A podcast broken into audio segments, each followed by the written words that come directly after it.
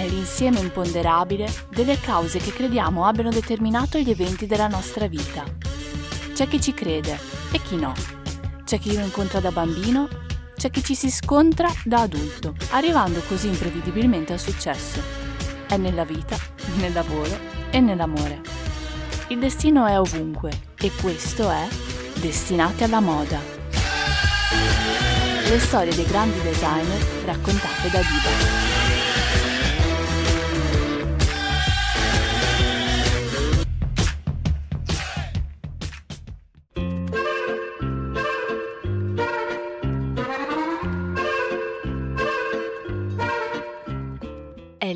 1883.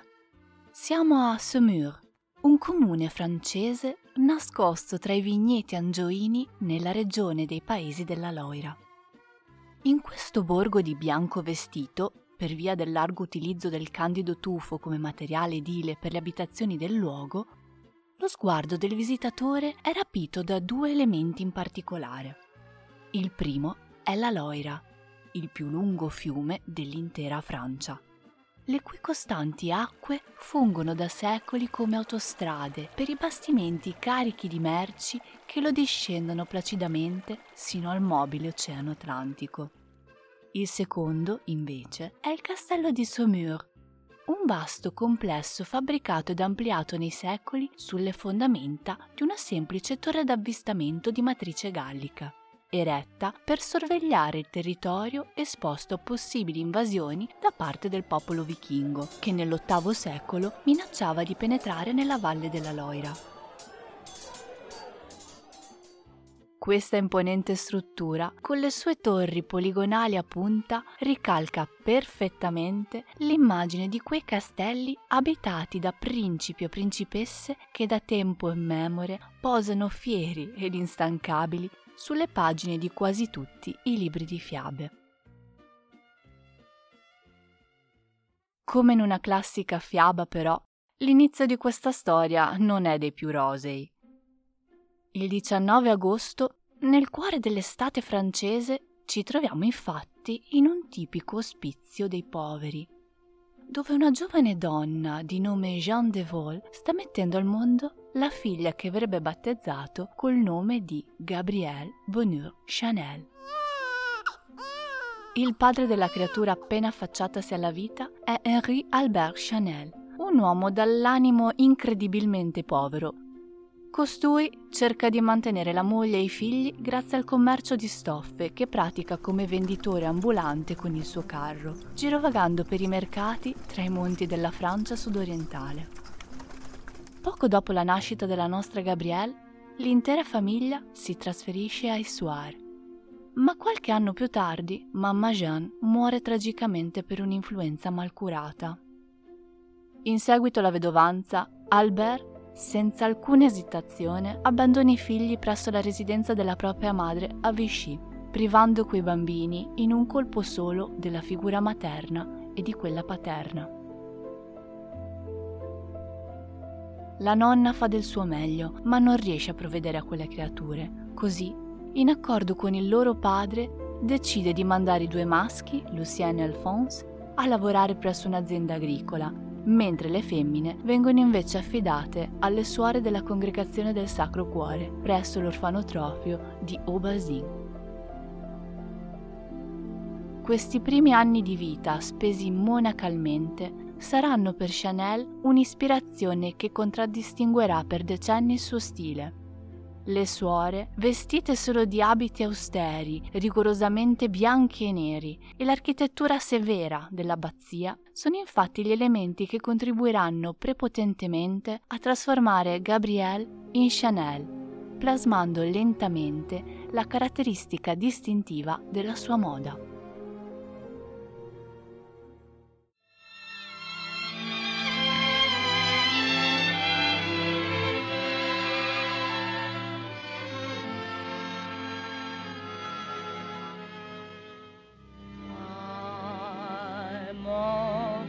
Chasing rainbows,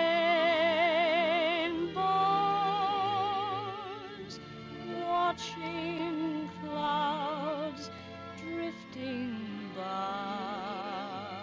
Superato il limite di età per rimanere in orfanotrofio, Gabrielle viene mandata a studiare presso una scuola di arti domestiche di Notre Dame, ove vi rimane fino al compimento dei 18 anni, età in cui la vita della nostra protagonista inizia a prendere il volo.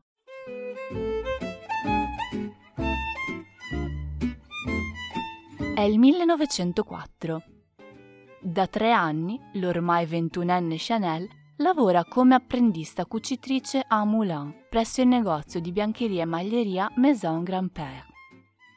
In quella bottega scandisce le sue giornate a colpi di ago e filo, imbastendo, rammendando ed impunturando abiti per le signore del luogo. La sera però tutto si trasforma. Il rigore della giornata lascia infatti spazio alla creatività. Al calare del sole, Gabrielle diventa una cantante che si esibisce presso un caffè concerto ove intona canzonette ballate attinte dal variegato repertorio francese. Con l'arrivo del buio muta anche il suo nome, che da Gabrielle diventa Coco. Quest'ultimo è il soprannome che nasce dalla canzone che la sarta performa spesso durante i suoi spettacoli, dal titolo Kika Vu Coco. Chanel la interpreta così bene che ormai nel locale tutti la chiamano così e lei a quel nomignolo ormai ci si è affezionata. Una sera d'autunno, Coco è nel suo boudoir sul retro del caffè. È seduta su uno sgabello davanti a una vecchia specchiera illuminata, mentre intenta a passarsi un velo di cipria sul naso. Nell'aria risuonano le risate e le note stridule di un vecchio pianoforte che sta accompagnando con vigore lo spettacolo che precede la sua esibizione. Svanita la nuvola talcata di trucco, si alza per dare un'ulteriore occhiata all'abito che aveva indossato poco prima. La sua espressione lascia intendere che qualcosa non va. Su quell'abito ci sono troppi fiori e decisamente troppi fiocchi. Prende così una forbice dal tavolino e taglia di netto i nastri che legano quelle decorazioni al bustino. Riporta così lo sguardo allo specchio. Ora va decisamente meglio. Non le sono mai piaciuti gli abiti con troppi fronzoli. È convinta che nel dubbio sia sempre meglio togliere. Appena finito quel pensiero, sente la voce del presentatore che annuncia il suo numero. Si affretta quindi a posizionarsi dietro la tenda scarlatta ed appena gli applausi si levano dal pubblico, si mostra alla folla, procedendo con alcuni passi di danza ed intonando le note di Kikavu Koko.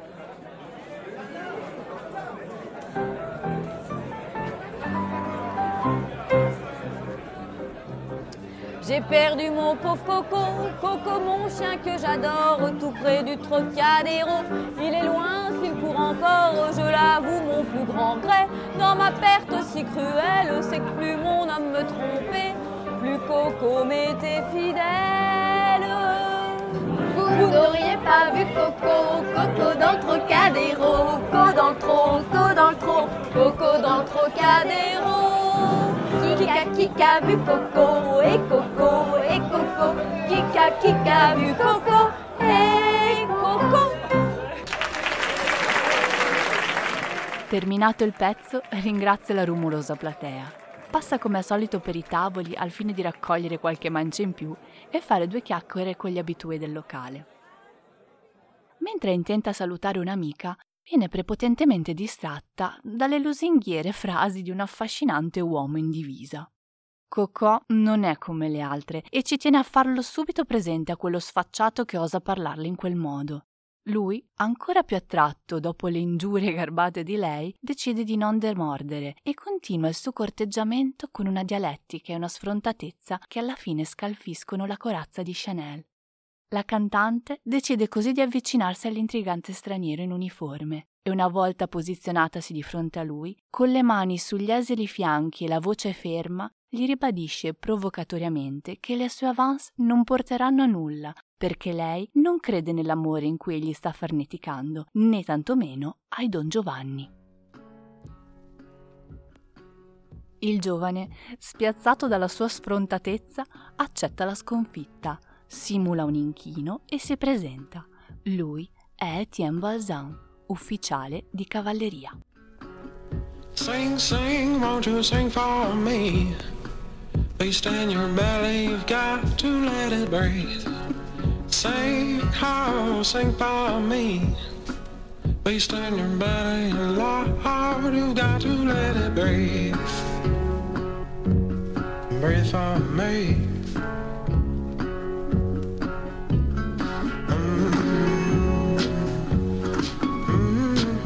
Etienne ha 24 anni, due bei baffi e una parlantina magliante. È figlio di una ricca famiglia di imprenditori tessili che gli lasciano la libertà di vivere le sue sregolatezze e la sua più grande passione, l'allevamento dei cavalli. Dopo quel primo scontro, il giovane cavaliere e la provocatoria cantante cominciano a frequentarsi sempre più assiduamente sino a quando, nel 1908, Balzan le comunica che ha preso la decisione di lasciare l'esercito e trasferirsi al più presto insieme a lei presso il suo castello a Royalieu. Coco vede in quella proposta una possibilità di cambiare finalmente vita ed accetta senza nemmeno pensarci un secondo. La vita nel castello di Etienne però non è fiabesca come Chanel se l'aspettava. Lui è un viveur, sempre impegnato ad organizzare feste, picnic o ritrovi all'ippodromo, e la gente di cui si circonda sembra interessata solo al vino e alle frivolezze. Come scrive Karen Carbo nella biografia su Coco, sembra che lo stile rivoluzionario di Coco Chanel fosse una risposta istintiva al fatto che non si integrava con la gente cool di Royalieu. Infatti, piuttosto che la compagnia di quelle persone sgradevoli, Chanel preferisce stare con i cavalli. Passa le sue giornate nelle scuderie dei purosangue dell'amante, montando quei maestosi animali proprio come facevano gli uomini, ossia tenendo le gambe a cavalcioni della sella e non all'amazzone come avrebbe voluto l'etichetta, indossando per giunta un bel paio di pantaloni. Insomma, uno scandalo dietro l'altro. Coco diventa ben presto una brava fantina, destando l'ammirazione di Balzan e del suo parterre, che la considerava solo una povera orfana.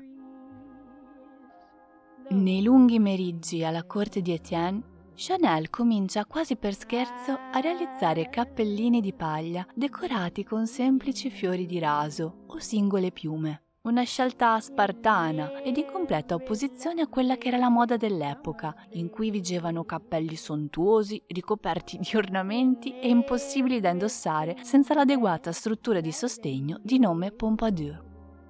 Bazin non sembra comprendere il desiderio creativo e la vena artistica di Coco, ma Emilienne Delanson, la sua precedente amante, è più percettiva tanto che sprona Coco nel continuare a creare e funge persino da testimonial, indossando un suo cappellino durante una gara all'ippodromo di Longchamps. Chanel continua con la sua attività di cappellaia, ma non è felice. Le cose per lei cambieranno solamente dopo lo scontro che la farà ricredere sulle sue teorie ciniche nei confronti dell'amore, ossia l'incontro con Boy Capel.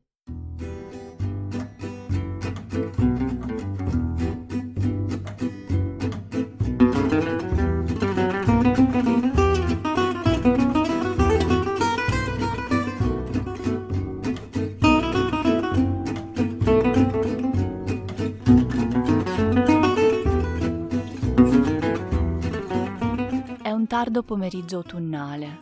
Una leggera foschia bianca sta sorgendo dai campi a Maggese il sole assume quella rara tonalità topazio che in questa stagione lascia spazio in un istante al blu lapislazzuli della sera. Si è fatto tardi e Chanel, a cavallo del suo puro sangue nero, sta rientrando dalla sua cavalcata scacciapensieri. Come di consueto, imbocca il viale di ghiaia alberato che conduce verso le stalle ma appena svoltata la curva rischia pericolosamente di essere travolta da un'auto che sfreccia a tutta velocità. Istintivamente Coco tira a sé le redini con tutta la sua forza ed il povero cavallo è costretto ad una manovra che per poco non la disarciona. Scombussolata cerca con lo sguardo l'auto e l'autista, che a quanto pare sembra non essersi accorto della tragedia che aveva appena potuto compiersi a causa sua. Con nonchalance, infatti, sta proseguendo la sua sostenuta marcia verso il castello. Chanel riavutasi dall'accaduto e sistematosi il cappellino, sprona il cavallo con un colpo deciso e si getta galoppando all'inseguimento di quel maleducato. Arrivata nei pressi della corte, avvista l'auto incriminata e si arresta di colpo. Governata dall'ira, scende da cavallo con un balzo e varca l'uscio urlando contro lo spericolato pilota.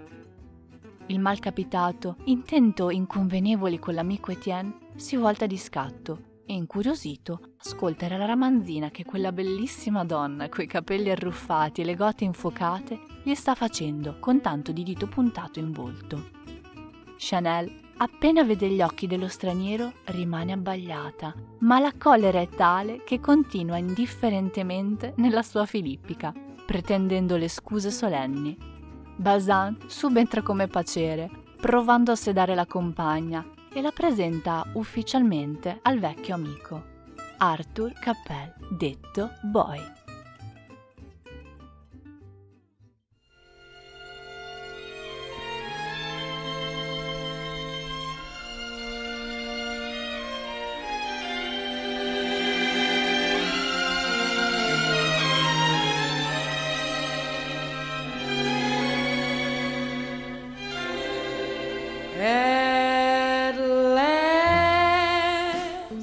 Usando le parole di Mademoiselle, Boy era giovane e bello, molto abbronzato e attraente.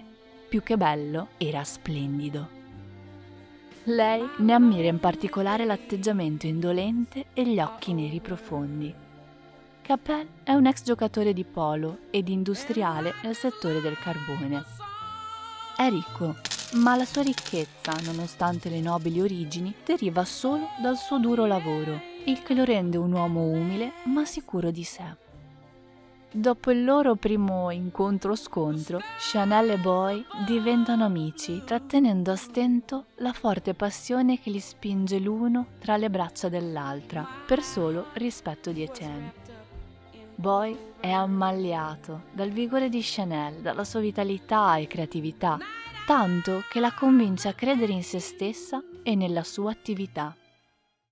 Coco, grazie al soffio vitale di Boy, decide quindi di prendere in mano le redini della sua vita.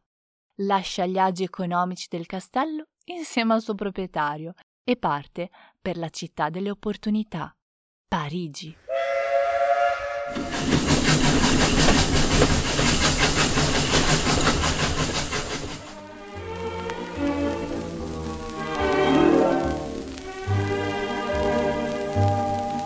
On l'appelle Mademoiselle de Paris e sa vie c'est un petit peu la notte. Arrivata nella capitale, si stabilisce nell'appartamento dell'ex amante, in Boulevard Malencherps, per provare ad avviare la sua professione di creazione e vendita di cappelli. L'entusiasmo che le colmava l'animo il giorno della partenza si affievolisce sempre di più col passare del tempo, a causa delle difficoltà che incontra nella cittadina. Parigi è piena di occasioni, ma la concorrenza è troppa e lei non ha i mezzi economici per partecipare alla competizione. Ma ecco arrivare in suo aiuto Boy Cabell, che ritrovata la sua cocò la convince a farsi aiutare, finanziando l'apertura della sua prima boutique in Rue Cambon 31.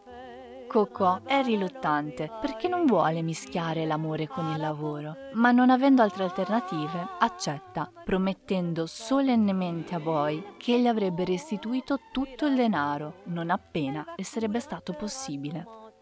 Così nel 1910, dopo mesi di preparativi, con un'elegante cerimonia di inaugurazione, Mademoiselle Chanel apre le porte del suo negozio, chiamato Chanel Mode ha ufficialmente inizio la carriera della nostra protagonista.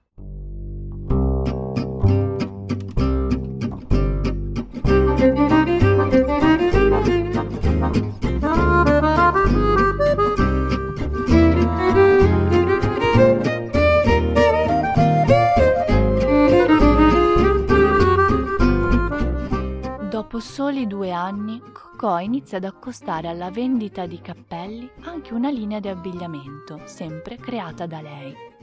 A differenza dei colleghi, Chanel non ha mai preso in mano una matita, se non per truccarsi gli occhi o scrivere una lettera. si limita a tracciare le linee col gesso direttamente sulle stoffe, che poi taglia e cuce con una maestria unica.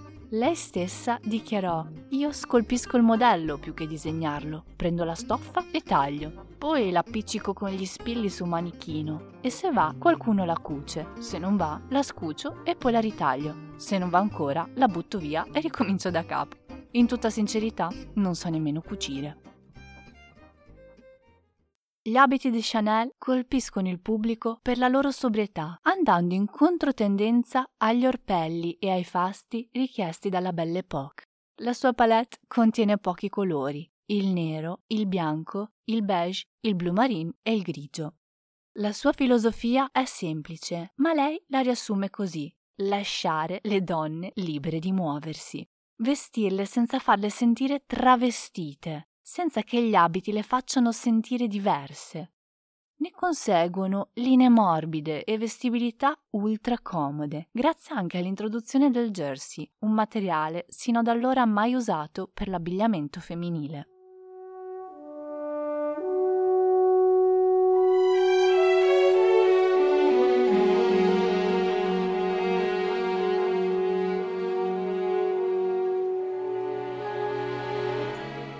Nel 1913, sempre con l'aiuto di Capel, la Sarta apre un nuovo negozio nella località balneare di Douville. In questa città, in cui risuonano i versi dei gabbiani e ci si lascia trasportare gli umori dal mare come fossero onde, Chanel, durante le sue passeggiate sulla spiaggia, viene ispirata dai marinai e i pescatori che incontra sul suo cammino tanto che decide di reinterpretarne l'abbigliamento, introducendo le righe come fantasia e realizzando dei maglioni col medesimo scollo usato dai lupi di mare. Le suggestioni, per così dire proletarie, dalle quali attinge, fanno sì che venga associata dall'affermatissimo collega Paul Poiret allo stile pauvre, quando in realtà ciò a cui si ispira è semplicemente il corpo. Un corpo inteso come una macchina che utilizziamo per muoverci e che non dobbiamo di certo tenere ingabbiato in rigidi corsetti o impalcature che ne impediscono i gesti o addirittura ne bloccano il respiro.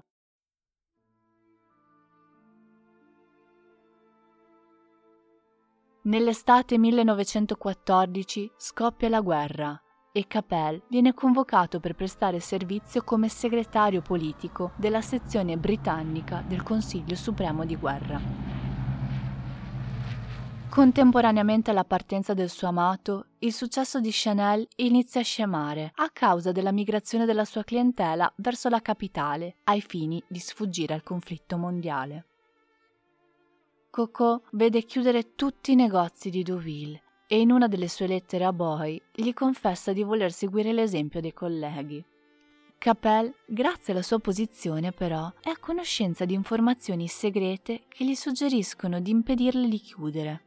Dopo qualche mese, infatti, in seguito alla chiamata alle armi degli uomini, le donne fanno ritorno a Deauville per aiutare gli ospedali, compiere opere di volontariato e soprattutto rimpiazzare le posizioni lavorative dei mariti, che ora sono al fronte.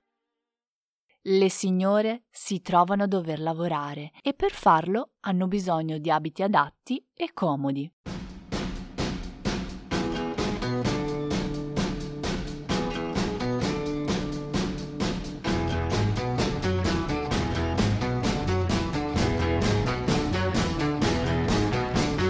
Woman walking down the street, pretty woman, the kind I like to meet, woman. I don't believe you, you're not the truth. No one could look as good as you. Chanel è l'unico negozio rimasto aperto, ma anche l'unica attività che producesse abiti pratici da indossare senza servitù e funzionali nella pratica delle svariate attività che si apprestavano a svolgere per la prima volta. Una grande tragedia si trasforma così in opportunità e tre anni dopo Coco Chanel tra Parigi e Biarritz conta ben 5 laboratori e 300 dipendenti. Nel 1918 Chanel riesce finalmente a restituire la somma che Boy le prestò, dichiarandosi finalmente indipendente dalle finanze dell'amante e libera di poterlo sposare. Boy le chiese infatti di sposarlo alcuni anni prima, ma lei rifiutò dicendo risoluta che non lo avrebbe preso in marito sino a quando non fosse diventata autonoma dal suo portafoglio. Si dice che fu in quel momento che Boy le sentenziò di essere troppo orgogliosa e che nella vita ne avrebbe sofferto le conseguenze. Così fu, perché l'imprenditore, di fronte alla possibilità di sposarla, le confessa che per rafforzare la sua posizione sociale, a breve sarebbe convogliato a nozze con Diana Lister Windham. Nonostante i fiori d'arancio, i due continueranno la loro storia d'amore fino al tragico evento che li colpisce una notte di dicembre del 1919. Mancano tre giorni a Natale. Chanel e Capel sono a Parigi nell'appartamento di Coco. Hanno appena passato alcuni giorni insieme ed ora è il momento che si salutino. Boy deve tornare dalla sua famiglia per festeggiare insieme le feste natalizie. Mademoiselle, come di consueto, nasconde la tristezza di quell'ennesimo addio con il suo sarcasmo e preso tra le mani il suo blazer, gli dice che d'ora in poi quella giacca sarà di sua proprietà. Vuole usarla come prototipo da cui prendere ispirazione per dei modelli dal taglio più squadrato e maschile. Boy, privato ancora una volta di uno dei suoi capi d'abbigliamento, glielo concede, avanzando qualche debole protesta. È felice di sapere che qualcosa di suo rimarrà nelle mani dell'amata fino al loro prossimo incontro. Chanel trionfante poggia il premio sul tavolo da cucito e si rituffa tra le braccia del nobile. Cerca di trattenerlo a sé con tutte le armi in suo possesso, ma entrambi sanno che non potrà esserci un epilogo differente dal solito. Con ancora indosso un pigiama maschile, lo aiuta a caricare i bagagli in macchina. Boy si scusa per non poterle dedicare il tempo che vorrebbe e sconsolato richiude a fatica la portiera e preme sull'acceleratore. Chanel corre su per le scale e si getta a capofitto sul blazer di Capel. Deve distrarsi e il lavoro è la sua migliore medicina. Alza lo sguardo solo qualche ora dopo e si prepara una cena a base di formaggio e cracker, uno dei suoi spuntini preferiti. Finito il pasto, si lascia cadere sul letto e sprofonda in un sonno sereno. Lo squillo del telefono in piena notte la sveglia di soprassalto. Si fionda sulla cornetta e intontita risponde. Le parole che seguono in quella chiamata si accavallano confuse. Il suo boy è morto in un incidente d'auto.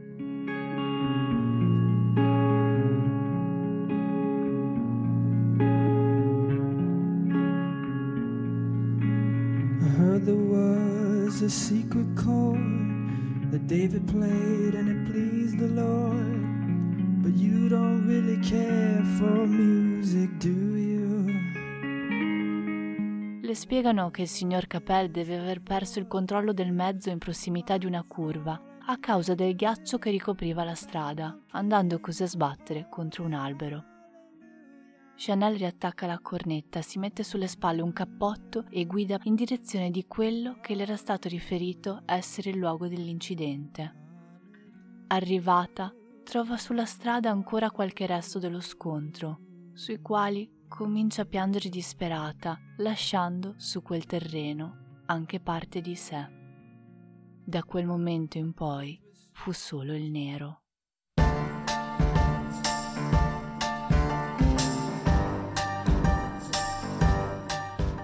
Il nero da quel giorno diventa il colore che decide di indossare ogni singolo giorno e con cui veste le sue clienti. Sembra che il mondo intero debba condividere il suo lutto. Gli anni che seguiranno per Coco sono gli anni della rivoluzione, una rivoluzione personale che di conseguenza investe anche la donna a cui si rivolge con le sue collezioni.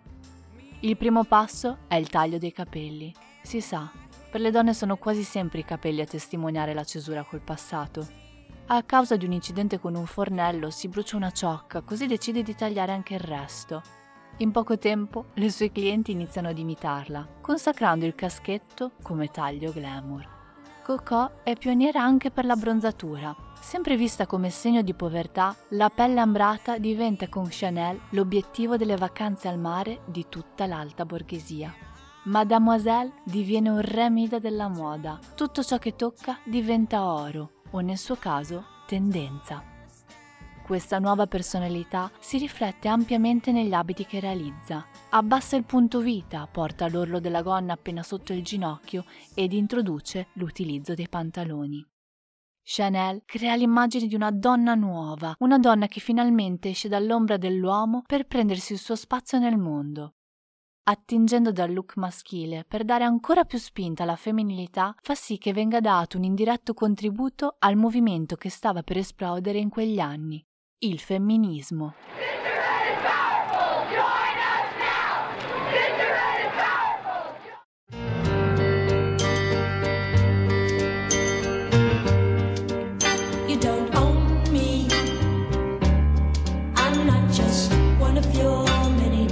Quest'area di rivolta, Chanel ci spruzza nel 1921 il suo celeberrimo Chanel numero 5, uno dei primi profumi realizzato tramite l'utilizzo di molecole sintetiche. Una fragranza che odora di donna, perché una donna deve odorare di donna e non di rosa. Il 1926 è l'anno di debutto del tubino nero, ispirato alla divisa delle commesse e che la rivista statunitense Vogue dell'epoca elogia paragonandolo all'invenzione dell'automobile. Nel 1928 la sua maison parigina si trasferisce da Rue Cambon 21 al numero 31, dove occupa ben tre piani. Chanel ormai regna. Il crollo di Wall Street del 29 e le conseguenti ricadute finanziarie colpiscono però anche la Mademoiselle di Ferro, che nei primissimi anni 30 parte per Hollywood, cogliendo l'opportunità di un ingaggio come costumista. La collaborazione non va come sperato e dopo due anni Coco torna a Parigi. Con lo scoppio della seconda guerra mondiale è costretta a chiudere il suo atelier nel 39 decide di fuggire da Parigi e quelli che seguono diventano anni assai nebulosi per la nostra protagonista. Coco, infatti, intraprende prima una relazione con un membro del controspionaggio nazista, soprannominato Spatz, e poi ha una storia con uno dei giovani capi dell'SS. Queste frequentazioni si concretizzano nell'operazione Mother Hood, nella quale Chanel avrebbe dovuto raggiungere Churchill per proporre una pace onorevole per la Germania. Il tutto però si traduce in un nulla di fatto, poiché viene tradita dalla sua complice ed arrestata con l'accusa di aver agito da collaborazionista orizzontale. Dopo tre ore di interrogatorio viene rilasciata e l'episodio, invece di ledere alla sua immagine, non fa che contribuire al suo misterioso fascino. È giusto sottolineare che Mademoiselle ha sempre negato ogni suo coinvolgimento con il regime nazista. Il mistero quindi rimane e ci piace così.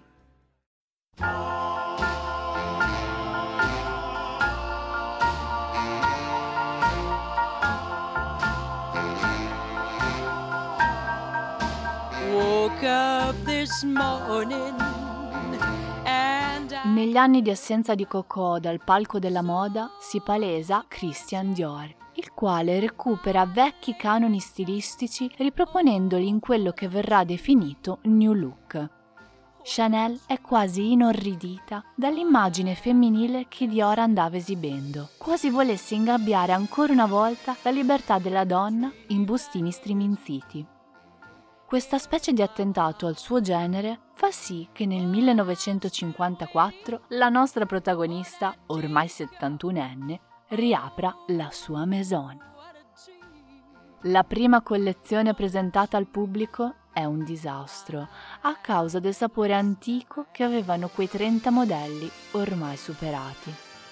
Nonostante il consiglio del suo amministratore delegato, Chanel però non si arrende. Scende in strada e ritrova la sua connessione con la quotidianità, con la nuova donna che abita il mondo e le sue differenti abitudini. Ben presto i consensi iniziano ad arrivare dall'America e Chanel torna ancora una volta alla ribalta, arrivando a ricevere nel 1957 il Neiman Marcus Award, ossia l'Oscar della moda, un premio che non sente del tutto suo, dato che lei si considera solo una semplice sarta.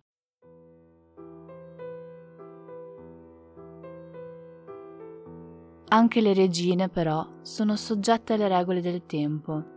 È così che la mattina del 10 gennaio 1971 Mademoiselle, con la sua eleganza impeccabile, esce dalla sua stanza d'hotel per raggiungere una cara amica.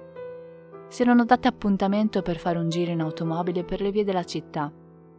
Stanca della giornata, verso sera Chanel si fa riaccompagnare all'hotel in cui abita e distesasi sul letto pronuncia la fatidica frase Ecco, così si muore. Si spegne così ad 88 anni Coco Chanel. Dopo la sua morte, la maison viene gestita dai suoi assistenti, passando poi ad altri incaricati, sino ad essere affidata a Karl Lagerfeld nel 1983. Dal 2019, a causa della scomparsa di quest'ultimo, ne ha invece assunto la direzione Virginie Viard, attualmente in carica.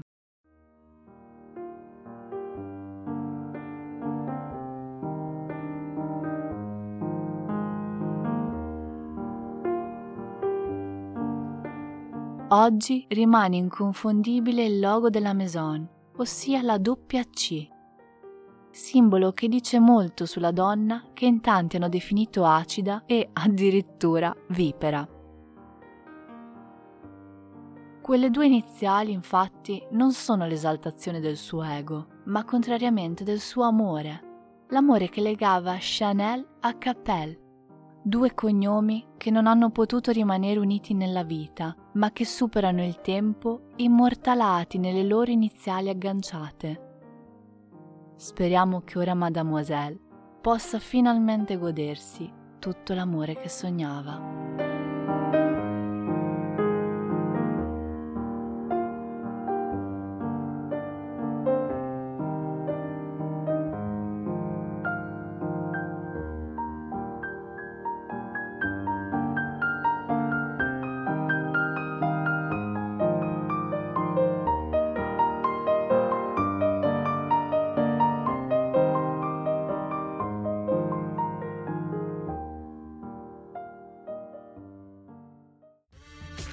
Speriamo che questa storia vi abbia appassionato. Se volete scriverci i vostri commenti e suggerimenti o avete bisogno di informazioni, scrivete a diba.eaf, acronimo di Everything About Fashion, chiocciolagmail.com. Continuate a leggerci sul nostro blog Diba Everything About Fashion, mettete un like alla nostra pagina Facebook e seguite l'account di Instagram Diba Fashion Official. Vi aspettiamo alla prossima puntata. Ciao!